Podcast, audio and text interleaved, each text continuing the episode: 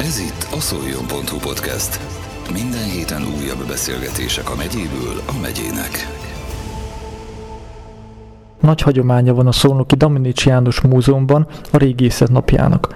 Az esemény apropóján a rendezvényről, illetve az intézményben folyó munkáról beszélgetett az új Niplap újságírója Hartai Gergely és a múzeum régésze Nagy Fanni. Milyen apropója van most a régészet napjának, és egyáltalán honnan eredeztethető ez a különleges program? A régészet napja először a Magyar Régész Szövetség fejében született meg. Létezik egy ilyen szervezet, hogy Magyar Régész Szövetség, és ők hozták létre először ezt a programsorozatot, már korábban, mint hogy mi beléptünk volna, tehát mi csak később csatlakoztunk ehhez a rendezvénysorozathoz. Ugye hivatalosan Magyar Régészet Napja ennek a neve, mert egyébként létezik Európai Régészet Napja is, ami általában július végén szokott lenni, a Magyar Régészet Napja pedig május végén szokott lenni. Volt olyan év, amikor egyébként az Európai Régészet napjához csatlakoztunk, csak az pont nagyjából Szent Iváné ünnepével egyszerre van, és olyankor meg ugye itthon minden múzeum, múzeumok éjszakájára készül, úgyhogy végül is a, a május végi időpont állandósult most már az elmúlt időszakban. Úgyhogy a Magyar Régész Szövetség már évek óta csinálta ezt a rendezvényt, amikor mi 2015-ben csatlakoztunk először ehhez a sorozathoz, országosan mindig meg szoktak határozni egy témát, és akkor ahhoz a témához mi vagy csatlakozunk, vagy pedig saját témát hozunk. Ez változó szokott lenni, hogy éppen szolnokon milyen aktuális témáink vannak, van-e valami olyan, amit mi különbe akarunk mutatni, vagy pedig azonosulunk úgymond az országos rendezvényekkel. 2015-ben például a római kori barbárok, a szarmaták voltak itt nálunk szolnokon a, a fő téma, és 2016-ban pedig a gepidák, ami ugye azért volt egy különleges év, mert nem sokkal előtte a kollégák a Tisza-Püspöki gepida temetőt ásták, és annak apropóján ugye érdemesnek látták azokat a leleteket bemutatni, amiket előtte ásatáson találtak, úgyhogy végül is ezért döntöttek a, a Gepida téma mellett. Az utána lévő években pedig voltak a nomádok, mint, mint fő téma, és akkor avarokat mutattuk be úgy egy kicsit részletesebben. 2018-ban az, az középkor, főleg az Árpád-kor volt fő vonalon. Ugye minden alkalommal igyekszünk a legújabb leleteinket bemutatni, úgyhogy mindig vannak átfedések, illetve nem csak a témához kötődő programok, de azért igyekszünk egy ilyen, nagyjából egy ilyen központi témát minden évben meghatározni. 2019-ben pedig ugye volt a bronzkoros kiállításunk itt a múzeumban, egy ilyen vándor kiállítás nyílt bronzkincsek témával, és akkor pedig ahhoz a témához kapcsolódtunk nyilvánvalóan. Tehát, hogy mi, mi nagyon sokszor egy kicsit úgymond különcködtünk, és nem az országos témához kapcsolódtunk, most az elmúlt években már inkább. Ugye 2020-ban például, amikor beütött a a Covid, akkor ugye mindenkinek online kellett átmennie, és akkor, akkor mindent online csináltunk, amit csak lehetett.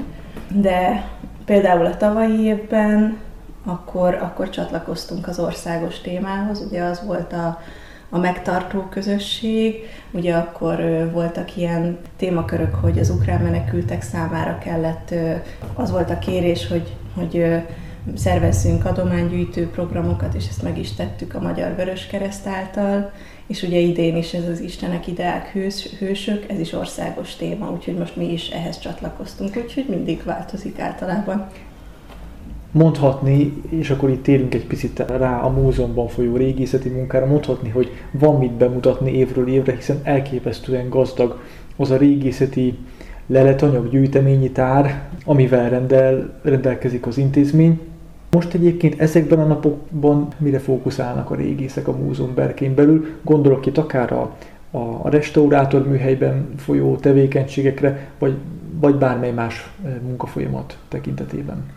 Azt lehet mondani, hogy általában mondjuk, hogy így szolnokon itt minden régésznek a munkája elég változatos, tehát éppen ilyen időszakosan van ásatás, aztán máskor nincs ásatás, úgyhogy mindig változó, hogy mikor mit csinálunk, úgymond. Most jelenleg még tart a, a négyes ásatásának, tehát ugye a, a négyes épülő autópályának a, az előkészületeiben még továbbra is vannak régészeti munkák, ez ugye most már harmadik éve megy ez a projekt, de most már a végéhez közeledünk, úgyhogy járunk ki még azóta is nézni, hogy van-e a területen valahol még régészeti lelőhely, a nagy részét már feltártuk. Ezen kívül most már elég aktívan készülődünk az új állandó kiállításunkra, ami ősszel fog megnyílni idén, és a, a minden korszak temetkezéseit mutatja be Jász Nagykun Szolnok megyéből. Ugye azt érdemes megemlíteni, hogy mint Szolnok megyei régészek azért is vagyunk olyan elfoglaltak, úgymond, mert Szolnok megye régészeti szempontból egy nagyon jó hely, és itt nagyon, ugye főleg a Tisza mentén, de többi kisfolyók mentén is nagyon sok helyen volt nagyon jó megtelepedésre alkalmas terület, úgyhogy sok lelőhely akad, úgymond. Úgyhogy ugyanígy vannak ilyen kisebb leletmentéseink, mostanában is volt néhány, és olyankor is, hogyha váratlanul kerül elő valahonnan lehet oda kimegyünk, de most a fő, fő vonal ez a négyes projekt, illetve a restaurátor műhelynek a, a tehát a restaurátor műhelyben pedig a, az új állandó kiállításhoz készítik elő a kiállítandó tárgyakat.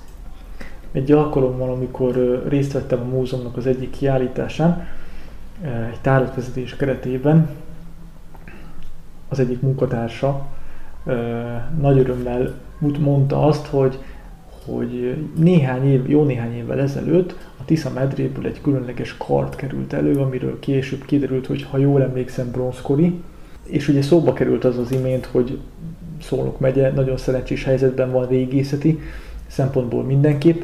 Tudunk esetleg nevesíteni más olyan leletet a környékről, ami, ami különleges helyszínen látott napvilágot, vagy valami, valamilyen értelemben különleges történettel rendelkezik?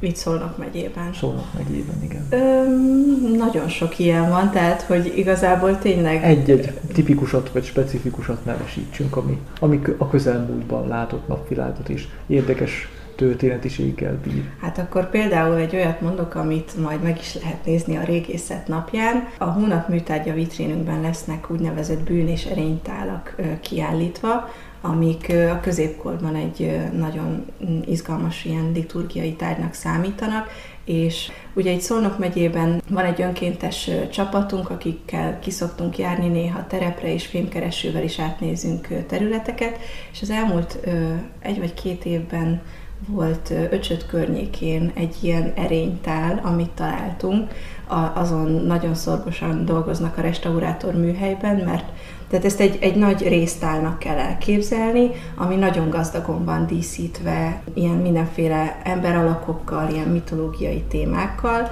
és amit mi találtunk fémkeresővel, az nagyon csúnyán szét volt szántva, úgyhogy a restaurátoroknak volt a kemény munkája, hogy ezt gyönyörűen rendbe hozzák. Hát egyelőre még darabokban van, de így is most lehet majd először látni a nagy közönség számára és ez mondjuk egy elég különleges új dolog így a, a közeljövőből, illetve lesz egy másik hasonló, szintén ilyen tál kiállítva ebben a vitrínben, ami pedig egy magángyűjteményből került elő, tehát az, az nem tudjuk, hogy mikor jött elő a földből, viszont mint, mint magángyűjtőtől most, most, volt, most szereztünk tudomást róla, hogy ez létezik és mind a kettőn ilyen nagyon izgalmas liturgiai jelenetek vannak, úgyhogy majd a kollégám fog erről beszélni, azt érdemes lesz megnézni.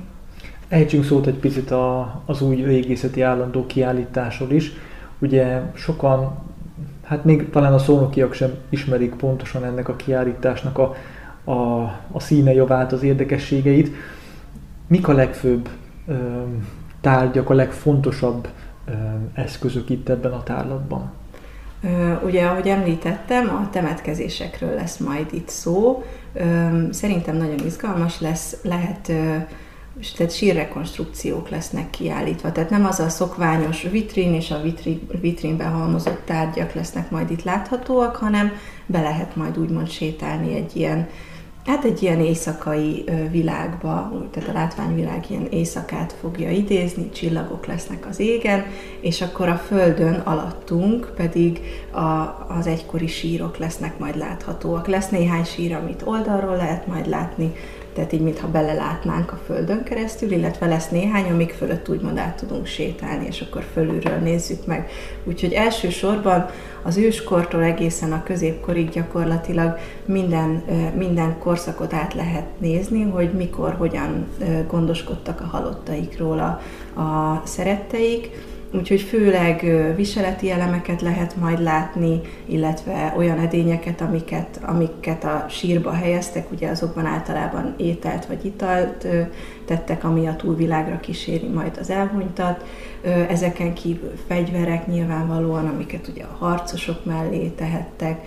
Úgyhogy minden olyan dolgot, ami úgymond az, mondjuk valakinek a, a kis személyiségéhez tartozott, és valamiért úgy gondolták a, a rokonai, a szerettei, hogy azt, azt ő vele el kell temetni, hogy ő vele a túlvilágra kerüljön, és az kísérje őt majd a további életében, úgymond.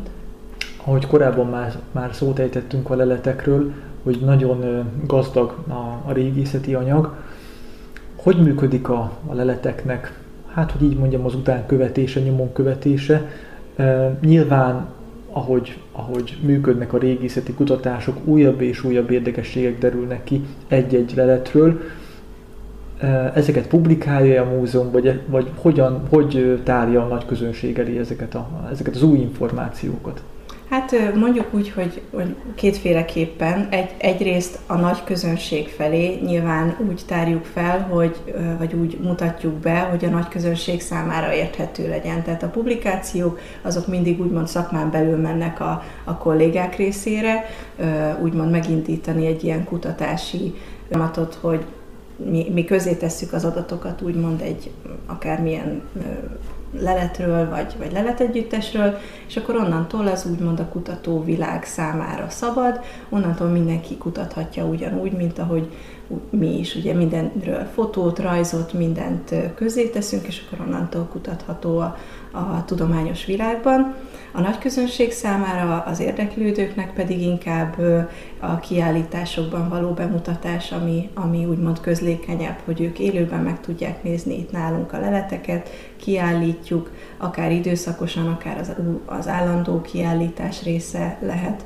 Úgyhogy törekszünk úgymond mindenkinek a saját érdeklődési körének megfelelően közölni a, a bekerülő leleteket, de, de mindent igyekszünk feldolgozni, és akkor a megfelelő helyre közölni és közzétenni. Van-e a régészeknek kedvenc leletük, hogyha lehet ezt így, így mondani, ami különösen közel állít a helyi régészek szívéhez? Biztos vagyok benne, hogy mindenkinek van erre egy, egy válasza, és mindenkinek van egy kedvenc lelete, illetve szerintem ha nem is kifejezetten lelet, de mondjuk egy-egy ásatás, ami egy, egy lelőhelyen folyt, és akkor ugye ott mindig a helyi élmények, a, a maga a, a feltárás menete, a, a közösség, akik ott az ásatáson ott voltak, legalábbis én, amikor úgymond idősebb kollégákat hallok beszélni, akkor mindenki egy-egy ásatásról szokott ilyen hatalmas élménybeszámolót tartani, hogy az volt életük nagy ásatása, és ö, azokon is nyilván, amikor ott előkerült valami ilyen hatalmas szenzáció, ami minden régésznek is rettentően izgalmas volt, akkor az, az biztos, hogy kedvencé válik mindenkinek. De hát ugye pont az a jó ebben, hogy mivel sose tudjuk, hogy holnap mi fog előkerülni, hogy ez akár változhat is folyamatosan, mert mindig jöhet valami újabb, és nem azt mondom, hogy izgalmasabb, de hogy egy új izgalom. Most mi várható, milyen ásatások dolgozik a, a múzeum, illetve mik azok a leletek, amik már bekerültek a, a múzeumi, akár restaurátor műhelybe, vagy más egyéb műhelyekbe. Miken dolgoznak most itt a helyi régészek? Hát jelenleg most ilyen nagyobb projektekbe még nem tervezünk belemenni. Ugye, ahogy mondtam, a négyes feltárása, a négyes autópálya feltárása az, az folyamatosan zajlik, és a, a beérkező anyagnak a feldolgozása pedig egy újabb komolyabb folyamat lesz, mert ugye azt sokszor elfelejtjük mi magunk is régészek, mert az a kevésbé izgalmasabb része, de ugye ami bejön, azt, azt mindent digitalizálni kell, szépen lassan feldolgozni, ugye amiről az előbb is beszéltünk, és sokszor ez a hosszadalmasabb munka, tehát feltárni rövidebb, és aztán meg mindent feldolgozni, az több idő, Úgyhogy most ezeken a, a kisebb projekteken kívül azon vagyunk, hogy a, az eddig beérkezett anyagot feldolgozzuk, és, és közzé tehessük többnyire. Van-e valamiféle új kiállítás, amivel készül a múzeum mostanában, akár olyan tekintetben, hogy bemutatni a régészeti leleteket, vagy esetleg más kontextusban? Most ez az új állandó kiállításunk van, ami, ami készül. Időszaki az, ugye, esetleg várható-e, vagy? Régészetiről egyenlőre nem tudok, uh-huh. hogy várható lenne. Több kollégának is van ötlete, hogy mit lehetne és hogyan lehetne, de azért egy időszaki régészeti kiállítás is elég hosszú folyamat, tehát évek kellenek, hogy úgy szépen mindent mm, megszervezzünk hozzá, megrendezzük, megcsináljuk. Úgyhogy folyamatban illetve elképzelésben vannak, de most én nem tudok olyanról, ami, ami hozzánk jönne, vagy amit mi csinálnánk. Ugye az állandó, vagy az időszaki kiállítások, azok sokszor vándor kiállítások is. Ugye például a, a bronzkoros kiállításunk nagyon sok helyszínre ment tovább. A Tavalyi évben volt a nagy Gepida kiállításunk a Kecskeméti Múzeummal közösen, az is több helyszínre vándorolt. Lehet, hogy az még vándorol is, ezt most nem tudom pontosan, de ö, ilyen vándor kiállításokat is ö, szoktunk fogadni, amikor például egy másik múzeum csinál régészeti kiállítást, és akkor azokat fogadjuk. Úgyhogy most konkrétat nem tudok mondani, de biztosan lesz még a közeljövőben. Van-e kapcsolata többi térségi intézménnyel, akár régészeti vonalon vagy más vonalon, adott esetben egy-egy lelet kielemzése kapcsán. Természetesen szokott lenni. Ugye Szolnok megyén belül is van több olyan intézmény, ahol régészek is dolgoznak, illetve saját régészeti hatókörrel is rendelkeznek. Ilyen ö, Tiszafüred, illetve Jászberény és mind a két múzeum saját ásatásokat is csinál. Szoktunk olyat is, hogy úgymond besegítünk egymásnak, tehát hogyha ők ásnak valahol, és úgymond kapacitásban nem bírják az ásatást, akkor mi besegítünk, illetve fordítva ők is szoktak nekünk segíteni. Amikor pedig valami tudományos értékű dolog is előkerül, akkor is szoktunk egymással felveszük a kapcsolatot, nyilván úgymond mi meghívjuk őket ide megnézni a mi lelőhelyünket, mi pedig elmegyünk oda hozzájuk. Például azt hiszem 2020-ban került elő Tiszafüreden az a bronzkori tömegsír, aminek elég nagy visszhangja lett, és elég nagy szenzációt keltett, és tényleg nagyon izgalmas leleteket is tartalmazott, és akkor külön meghívtak minket is, hogy menjünk el élőben a feltárást, lássuk és nézzük meg, mert olyat ritkán lát az ember, még régész szemmel is, úgymond egy kuriózum alkalom volt. Ennek a részleteiről lehet esetleg többet tudni, hogy, hogy mik kerültek itt elő? Én tudok mondani néhányat, de nyilván ugye itt a, a kollégák azok, akik feldolgozták, ha jól tudom, már publikáció is született a témában. Azt hiszem, hogy pont az egyik tiszikumunkban, úgyhogy talán a legújabb tiszikumban, úgyhogy abban el is lehet olvasni. Mester Edith, aki ugye ott régészként dolgozik Tiszafüreden, és amit tudni lehet, hogy egy, egy bronzkori tömegsír van ott, nagyon sok, ilyen 50 vagy annál több, több halott is van, és amennyire én tudom, nem erőszakos halált haltak, hanem inkább valamilyen járvány csaphatott be, és amiatt lettek eltemetve. Beszéljünk egy hozzánk közelebbi leletről, ugye a Rákóczi falvai leletek mostanában sokak figyelmét keltették fel. Egy kerti csap telepítése közben került elő csontváz. Vizsgálták-e a napokban, vagy az elmúlt hetekben ezeket a leleteket, és hogyha igen, akkor, akkor mit lehet ezekről tudni? Folyamatosan vizsgáljuk őket. Ezekről pont most, pont a napokban egyeztettem a kollégával, hogy majd publikáljuk is a, a, a leleteket.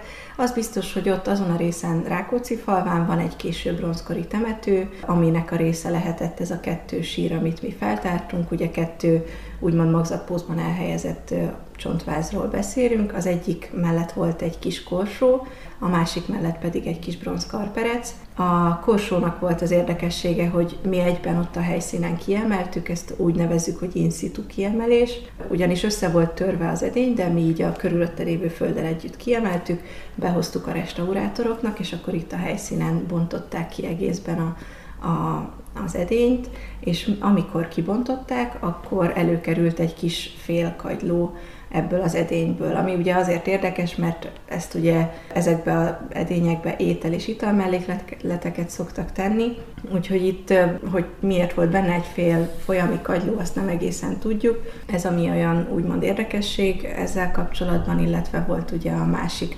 csuklóján egy bronz karperec, amit most a napokban restaurálnak, úgyhogy azt is, ha megtisztítják, akkor majd arról is valószínűleg többet fogunk tudni. Ezeknek a leleteknek a kód meghatározása miként lehetséges? Tehát például egy karperec esetében hogyan lehet azt megállapítani, hogy például milyen társadalmi rangú személyiségé vagy személy lehetett az a, az, az adott darab, illetve hogy milyen korú az a lelet?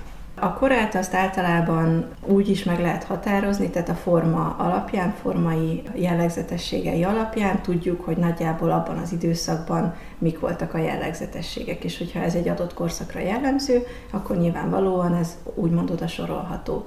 Tehát a, a kis korsó az formailag olyan késő bronzkori formákat mutatott, és a bronz karperec is olyan jegyeket mutatott, ami a késő bronzkorra sorolható. Nyilván vannak ennél pontosabb meghatározások is, mint például a szénizotópos kor meghatározás, de ugye az csak szerves anyagokon lehet, tehát a csontvázakon lehetne ilyen vizsgálatot csinálni, de ez elég költséges, és sokszor nem ad pontosabb eredményt, ráadásul a csontokat is ehhez ugye porítani kell, tehát valamennyire ez roncsolja úgymond a leleteket, úgyhogy ö, szoktunk ilyet is csinálni, most ezeknél a, a csontvázaknál egyenlőre még nem csináltunk, a későbbiekben lehet, hogy majd ö, ö, fogunk, ezt még kitaláljuk, és arra a kérdésre válaszolva pedig, hogy a közösségen belül mit jelentettek ezek a leletek, azt általában akkor tudjuk megválaszolni, hogyha mondjuk van egy kis temető részletünk, tehát a kettő sírnál több, egy nagyobb sírszámú temető, mondjuk ilyen legalább 15-20 fős temető, de hát ha mondjuk 100 fős lenne, az nyilván még jobb lenne. Tehát, hogyha egy ilyen nagyobb csoportot látunk, és akkor abban a csoporton belül meg tudjuk különböztetni, hogy vannak olyan személyek, akiknek mondjuk nem volt mellékletük, vagy ha volt, akkor csak ilyen szegényesebb, míg másoknak meg akár ott volt a kis aranyhajkarika, vagy a kis arany ékszerek a, a ruháján. Tehát, hogy amikor látunk ilyen társadalmi differenciálódást, úgymond egy-egy közösségen belül, akkor tudjuk jobban meghatározni, hogy ő, az elhunyt adott személy, ebben a kategóriában, ebben a közösségben milyen szerepet tölthetett be. Tehát most így ennyiből, hogy egy kis korsó, meg egy kis kar, bronz karperec, nehezet, nem tudunk sokat meghatározni, de az biztos, hogy nem kifejezetten nagyon kiemelkedő személyek lehettek, valószínűleg átlagos társadalmi ranggal rendelkezhettek. A bronz az, az értékesnek számított mindig is, tehát az a bronzkarpereces elhunyt az lehet, hogy valamivel egy kicsit magasabb rangú lehetett, de azért a később bronzkorban már elég elterjedt a bronz, és sok mindenkinek van. Nemrégiben éppen a csont raktárban ugye találkoztunk, ja. és ö, rengetegféle csontot ugye megnéztünk, átnéztünk, és emlékszem, hogy volt jó pár, amiről ugye hát megállapítás nyert, hogy hogy például koponya deformitása volt az illetőnek, láttuk, hogy nem olyan a koponya formája, mint amilyennek lennie kell. Két opció került szóba. Az egyik, hogy amikor eltemették, akkor ugye a ráhelyezett föld nyomta össze ezt a koponyát, a másik pedig, hogy valamiféle betegség okozta ezt a fajta rendellenességet. Ilyenkor mi az, ami, ami nyomra vezet? A régészeti tapasztalat, az, ami, ami kisegít ilyenkor az embert, vagy van valamiféle tudományos háttere is ennek, a, ami, ami megmondja azt, hogy, hogy mi az igazság. Abszolút tudományos háttér kell az ilyenekhez. Ugye ez a, a csontok tanulmányozása egy külön szakma. Az antropológusok azok, akik ezt a, a csontokat és a csontokon lévő elváltozásokat tanulmányozzák. Szolnokon nincsen sajnos antropológus, úgyhogy mi általában Pestre szoktuk küldeni az ilyen leleteket vizsgálatokra. Ezeknél, amiket említett most az előbb, ilyen koponya elváltozásoknál, ugye lehet valóban olyan, hogy a föld súlya úgymond összenyomja a koponyát, és akkor ez általában mindig előfordul, amikor mi felszedünk egy sírt, akkor nagyon sokszor darabokban tudjuk már csak kiszedni a koponyát, mert összereped a föld, igen, így összeroppan gyakorlatilag a föld súlya alatt, és akkor felszedjük, ahogy tudjuk. Tehát nagyon sok mindentől függ, hogy a csontokkal mi történik a földben. Az, hogy milyen savas a föld, hogy milyen kémiai anyagok vannak a földben, milyen folyamatok zajlanak ott a föld alatt, milyen mélyen van, milyen nyomás nehezedik a csontokra, úgyhogy rengeteg minden befolyásolja ezeket, és valóban el tudják torzítani valamilyen szinten a, a csontokat. Ezen kívül igen, lehetnek olyan testi elváltozások, valamilyen betegségek, amik torzítják a csontok formáját. A koponya formáját egyébként kevésbé amennyire én tudom, kevésbé tudja befolyásolni egy-egy betegség, viszont ami nagyon jellemző, az az úgynevezett koponya torzítás, ami viszont egy mesterséges folyamat. Ezt Igen, erről is Beszéljünk egy kicsit, hogy ez hogy működik, szeretem volna ezt is megkérdezni. Ja, igen, igen. Hát a leggyakoribb esetben, amikor a koponya torz, akkor a koponya torzítás miatt történik igen. ez az eset. Ez a Kárpát-medencében a leggyakrabban a népvándorláskorban volt jellemző. Gyakorlatilag annyit tesz, hogy egy felnőtt ember koponyáját, ha megnézzük, akkor ilyen nyúltabb, vagy, vagy valamilyen irányban úgymond torz a, a fejformája, és ezt úgy érik el, hogy még egészen csecsemőkorban vagy akár újszülött korban a baba feje köré akár tekernek valami nagyon szoros szalagot, vagy szoros ilyen bandást kötnek rá, vagy akár ilyen komolyabb esetekben, akár ilyen csúnyán mondva ilyen satut tesznek a gyerek fejére, ami úgymond olyan irányba engedi nőni a koponyát, ahogy a, a szülei vagy ahogy az adott közösség szeretné. Ugye pici gyerekkorban még sokkal több csontunk van, nagyon sok csontunk még nincs összeforva, illetve ö, sokkal képlékenyebbek ezek a csontok, és gyakorlatilag tudnak olyan irányba nőni, ahogyan azt, azt mi szeretnénk. Ugye, ha jól tudom, most is van ilyen modern probléma, hogyha a szülők nem fordítják folyton a, a kis babát mondjuk mind a két oldalára aludni, vagy csak egy oldalra hagyják aludni, akkor, akkor is tud torzulni a koponya. Tehát ilyen nagyon pici korban még eléggé képlékeny, ahogy ez a koponya tud úgymond nőni, és ezt használták ki ebben az időszakban, ugye főleg a népvándorlás korban, a szülők, vagy az adott közösség, és akkor a legtöbbször ilyen hosszú nyúlt formára torzították a fejet, de olyan is van, amikor kifejezetten ilyen laposabb alakúra, tehát ez, ez csak attól függ, hogy éppen milyen volt úgymond az adott divat, az adott, hát ezt igen, tehát divatnak kell hívni, akkoriban ez divat volt, Befolyásolta esetleg valamiféle vallási rítus ezt, vagy ez kifejezetten a divat vezérelte, irányította? Biztos, hogy valamilyen szempontból a vallás is kellett, hogy befolyásolja, de ugye ez olyan dolog, amire már manapság nem tudunk választ adni. Tehát, hogy ők miért gondolták azt, hogy szebb, hogyha csúcsos a feje a, a kisgyereknek, azt nagyon nehéz megmagyarázni egy modern fejjel gondolkodó embernek. Egyébként én úgy tudom, hogy még a múlt században is voltak talán Közép-Amerikában, vagy egy, meg Afrikában még egy-két helyen, még gyakorolták ezt a rítust nagyon sokáig, ilyen természet-közeli népeknél, úgyhogy nagyon hosszú ideig és nagyon szerteágazóan nagyon sokan gyakorolták ezt a fajta technikát, és mindenhol máshogy. Tehát volt, ahogy mondtam, volt, ahol csúcsosabb volt, volt, ahol laposabb volt a fej. Érdekes, hogy ugye valószínűleg, hogyha megfelelő módon csinálták, akkor nem okozott ilyen szellemi rendellenességet, vagy ilyen fejlődésbeli rendellenességet, mert ha okozott volna, akkor nem csinálták volna. Tehát nyilván akkor rájöttek volna, hogy akinek csúcsos a feje, az sajnos mindig kicsit olyan szélütött szerű, tehát hogy olyan furán viselkedik, vagy olyan kis együgyű, hanem nyilván, hogyha tényleg nagyon hosszú időn keresztül és a világ minden, majdnem minden pontján csinálták, akkor nagy valószínűség, tehát volt olyan, amikor okozott problémát, erre nyilván az antropológusok találtak ezekre példákat, én is tudok róla, meg, meg erről ők tudnának egyébként bővebben beszélni, de ez, ez egy divat volt. Tehát mint ahogy ma a piercing, akkoriban ez a koponya Akkoriban a torzítás, igen. Itt Jász Nagykonszolnok megye területéről kerültek-e elő ilyen jellegű leletek, ilyen jellegű csontvázak? Igen, ahogy mondtam, a népvándorláskorban volt ez nagyon népszerű. Itt az Alföldön például a, a gepidák, ők elég sűrűn torzították a koponyájukat, Ugye volt pont a tavalyi évben nálunk ez a Gepida kiállítás, és ott is voltak ilyen koponyák kiállítva, de ezen kívül előttük a hunkorszakban is bőven gyakori volt ez a szokás, úgyhogy van rá példa bőven. Ez volt a szoljon.hu podcast. Minden héten újabb beszélgetések a megyéből a megyének.